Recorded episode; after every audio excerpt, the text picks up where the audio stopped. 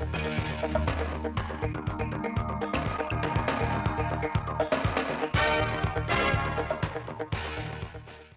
kính chào quý vị và các bạn đến với bản tin thời sự 10 giờ ngày 5 tháng 3 năm 2023 của Đài Phát thanh và Truyền hình Thanh Hóa. Chương trình đang được thực hiện trên 6 FM, tần số 92,3 MHz, phát trực tuyến trên website truyền hình thanh hóa.vn. Theo Cục Thuế tỉnh Thanh Hóa, năm 2023, Cục Thuế tiếp tục tăng cường công tác thanh tra kiểm tra thuế. Vào tháng 1 năm 2023, hoàn thành thanh tra kiểm tra 27 doanh nghiệp, tổng số truy thu phạt hơn 5.258 tỷ đồng, giảm lỗ 2.259 tỷ đồng, giảm khấu trừ 5.289 tỷ đồng, đã nộp ngân sách nhà nước hơn 4.018 tỷ đồng. Cục Thuế đang tiếp tục chỉ đạo các phòng, các chi cục thuế áp dụng các biện pháp cưỡng chế để thu dứt điểm số thuế điều chỉnh tăng.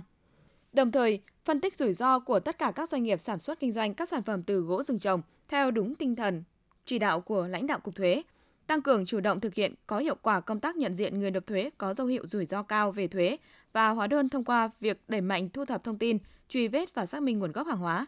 Các doanh nghiệp đã thực hiện điều chỉnh giảm khấu trừ hóa đơn có rủi ro cao thì đôn đốc áp dụng các biện pháp cưỡng chế thu nợ để nộp hết vào ngân sách nhà nước.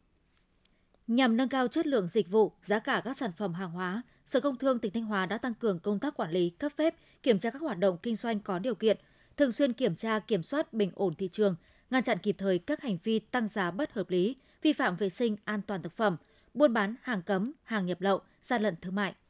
Bên cạnh đó, công tác phát triển thương mại điện tử, xúc tiến thương mại, kết nối cung cầu, bảo vệ quyền lợi người tiêu dùng được đẩy mạnh, góp phần đưa các hoạt động kinh doanh thương mại trên địa bàn tỉnh ngày càng ổn định và phát triển. Sở Công Thương cũng đẩy mạnh thực hiện cuộc vận động người Việt Nam ưu tiên dùng hàng Việt Nam, tổ chức các hội trợ thương mại, các phiên chợ đưa hàng Việt về nông thôn. Nhờ đó, tổng mức bán lẻ hàng hóa và dịch vụ thương mại trong tỉnh đã tăng từ 126.573 tỷ đồng vào năm 2021 lên gần 172.210 tỷ đồng vào năm 2022. Dự kiến năm 2023 sẽ đạt trên 175.000 tỷ đồng, tăng 1,6% so với năm 2022.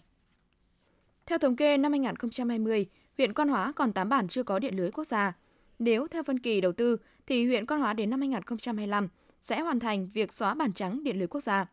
Tuy nhiên, với sự quan tâm của các cấp các ngành cũng như sự nỗ lực của địa phương, năm 2022, huyện Quan Hóa đã chính thức bao phủ điện lưới quốc gia về 107 trên 107 thôn bản, vượt kế hoạch 3 năm so với dự kiến. Từ khi có điện, cuộc sống của người dân ở vùng khó đã có nhiều thay đổi. Bà con đã đầu tư mua sắm các trang thiết bị phục vụ sinh hoạt cũng như máy móc phục vụ sản xuất. Có điện lưới quốc gia không chỉ thắp sáng bản mà còn mang ánh sáng văn hóa, ánh sáng tri thức đến với bà con. Người dân được tiếp cận nhiều hơn các thông tin khoa học kỹ thuật áp dụng vào trong lao động sản xuất, nắm rõ hơn các chủ trương chính sách về huy động sức dân trong xây dựng nông thôn mới, trong phát triển kinh tế, xóa đói, giảm nghèo.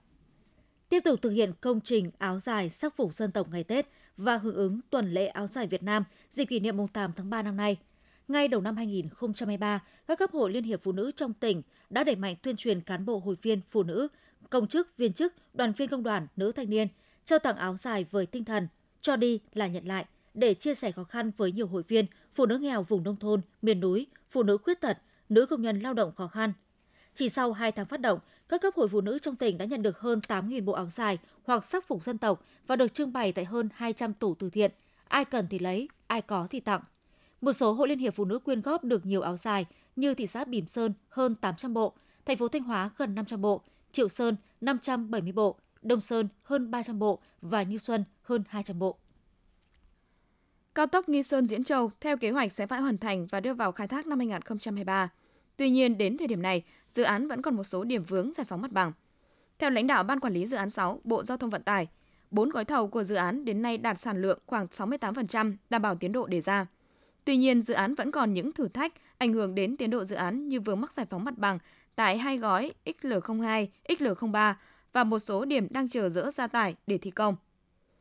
Dự án thành phần cao tốc Bắc Nam giai đoạn 2017-2020, giai đoạn 1, đoạn Nghi Sơn Diễn Châu dài 50 km, đi qua hai tỉnh Thanh Hóa và Nghệ An. Dự án có tổng mức đầu tư khoảng 7.293 tỷ đồng. Tiếp theo là phần tin trong nước. Tổng cục Thống kê cho biết hoạt động thương mại dịch vụ 2 tháng đầu năm 2023 tiếp tục tăng cao so với cùng kỳ năm trước. Trong đó, tổng mức bán lẻ hàng hóa và doanh thu dịch vụ tiêu dùng tăng 13% cùng kỳ năm 2022, tăng 0,9%.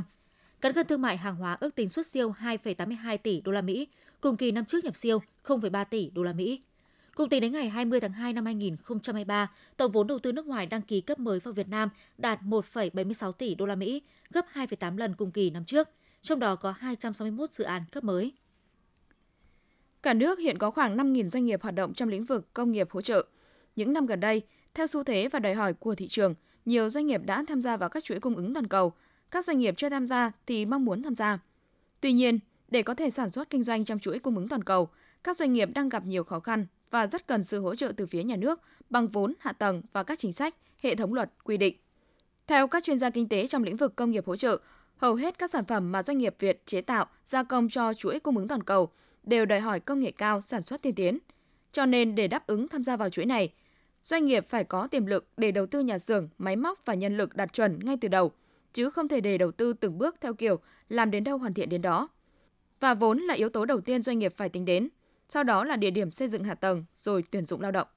Dư nợ tín dụng cho lĩnh vực bất động sản tính đến đầu năm nay đã lên tới gần 2,6 triệu tỷ đồng, tăng hơn 24% so với năm trước. Đây là một trong những lĩnh vực có tốc độ tăng trưởng tín dụng cao nhất khi ngân hàng cứ cho vay 5 đồng thì có một đồng chảy vào bất động sản.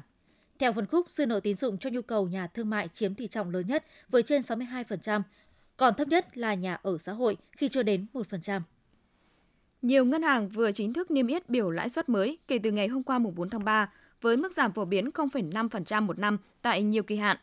Theo đó, từ ngày mùng 4 tháng 3, lãi suất cao nhất niêm yết tại Nam A Bank là 8,9% một năm đối với khoản tiền gửi trực tuyến các kỳ hạn 7, 8, 12, 13 và 14 tháng. Ngân hàng Thương mại Cổ phần Việt Á, Á Banh cũng giảm đồng loạt từ 0,4 đến 0,5% một năm lãi suất các kỳ hạn từ 6 tháng trở lên so với trước đó. Ngân hàng Thương mại Cổ phần Bắc Á và Ngân hàng Thương mại Cổ phần Sài Gòn Thương Tín cũng điều chỉnh lãi suất với bước giảm từ 0,3 đến 0,8% một năm. Thời gian tới, Ngân hàng Nhà nước sẽ tiếp tục theo dõi sát diễn biến kinh tế vĩ mô thế giới trong nước, điều hành linh hoạt đồng bộ các giải pháp để ổn định tỷ giá, thị trường tiền tệ, ngoại hối, phấn đấu giảm mặt bằng lãi suất cho vay, tăng cường tháo gỡ khó khăn tiếp cận vốn tín dụng. Kể từ đầu năm đến nay, giá thép đã liên tục được điều chỉnh tăng giá với tổng mức tăng hơn 1 triệu đồng một tấn. Hiệp hội Thép Việt Nam cho hay giá thép liên tục tăng thời gian qua chủ yếu do giá nhập các loại nguyên liệu đầu vào cho sản xuất thép như than, quặng sắt, thép phế, cuộn cán nóng chưa có dấu hiệu dừng, đà tăng. Giá bán thép thành phẩm tăng chậm hơn so với tốc độ tăng của nguyên liệu đầu vào nên hiệu quả kinh doanh của các công ty thép xây dựng vẫn thấp, khó khăn từ việc mua nguyên liệu đầu vào đến tiêu thụ thành phẩm đầu ra. Hiệp hội Thép Việt Nam nhận định giá nguyên vật liệu tăng cao khiến các nhà máy trong nước tăng giá bán nhiều lần để bù lại giá thành sản xuất và giảm lỗ. Thông tin từ nhiều người nuôi phía Nam, giá trứng gà công nghiệp bán ra tại chuồng hiện ở mức 1.800 đến 2.000 đồng một quả tùy loại, giảm trên dưới 300 đồng so với khoảng 3 tháng trước đó và giảm 700 đến 800 đồng so với mức cao kỷ lục cho năm ngoái. Theo nhiều người nuôi, giá trứng gà quay đầu giảm liên tục trong thời gian qua, chủ yếu là do nguồn cung tăng nhiều. Trong khi đó, nhu cầu có phần giảm lại, đặc biệt là từ sau Tết đến nay. Tuy giảm giá, nhưng so với mức phổ biến của 2-3 năm trước, hiện giá trứng gà vịt vẫn đang cao hơn 300 đến 400 đồng một quả. Tuy nhiên với giá thành chăn nuôi đang tăng cao do tác động giá thức ăn chăn nuôi, phần lớn người nuôi gà đẻ trứng hiện chỉ có được mức lãi khiêm tốn, thậm chí huề vốn hoặc thua lỗ nếu gà đẻ không đạt năng suất hoặc gặp rủi ro về dịch bệnh. Theo ông Trần Thanh Hải, Phó Chủ tịch Tổng Liên đoàn Lao động Việt Nam, việc công nhân và công đoàn thuộc cơ quan này đang hoàn thiện điều tra chỉ số hạnh phúc của công chức, viên chức, người lao động được thực hiện cuối năm 2022 phạm vi thực hiện trên 6.000 người tại 12 tỉnh thành và một số công đoàn ngành như giáo dục, y tế. Dự kiến công đoàn sẽ công bố chỉ số hạnh phúc thường xuyên để có căn cứ tham mưu trình cấp có thẩm quyền xây dựng chính sách cho đoàn viên người lao động. Qua phân tích sơ bộ, Viện Công nhân và Công đoàn ghi nhận có trên 2 phần 3 số người lao động được hỏi mong muốn được tham gia đầy đủ các chế độ bảo hiểm xã hội, bảo hiểm y tế, bảo hiểm thất nghiệp. Khoảng 2 phần 3 người khác mong muốn có trợ cấp, phụ cấp, tiền thưởng đầy đủ. Chủ tịch Ủy ban nhân dân thành phố Hà Nội vừa yêu cầu các đơn vị hoàn thiện hồ sơ để đưa hai huyện Đông Anh và Gia Lâm lên quận trong năm 2023 để thành phố chỉnh chính phủ. Đối với ba huyện còn lại là Thanh Trì, Hoài Đức, Đan Phượng hoàn thành hồ sơ trong năm 2022. Theo kết quả địa phương tự đánh giá thực hiện các tiêu chí thuộc các nhóm cơ cấu và trình độ phát triển kinh tế xã hội và hệ thống cơ sở hạ tầng đô thị. Cả năm huyện chưa đáp ứng đủ 31 tiêu chí từ huyện lên quận và 16 tiêu chí để xã thành phường. Trước mắt, chính quyền năm huyện tập trung đẩy nhanh tiến độ thực hiện các đề án đầu tư, xây dựng các huyện thành quận để hoàn thành việc đạt các tiêu chí thành lập quận, phường, giả soát đánh giá mức độ đạt các tiêu chí này. Những thông tin vừa rồi cũng đã khép lại chương trình thời sự của Đài Phát thanh và Truyền hình Thanh Hóa. Xin kính chào và hẹn gặp lại quý vị và các bạn trong những chương trình sau.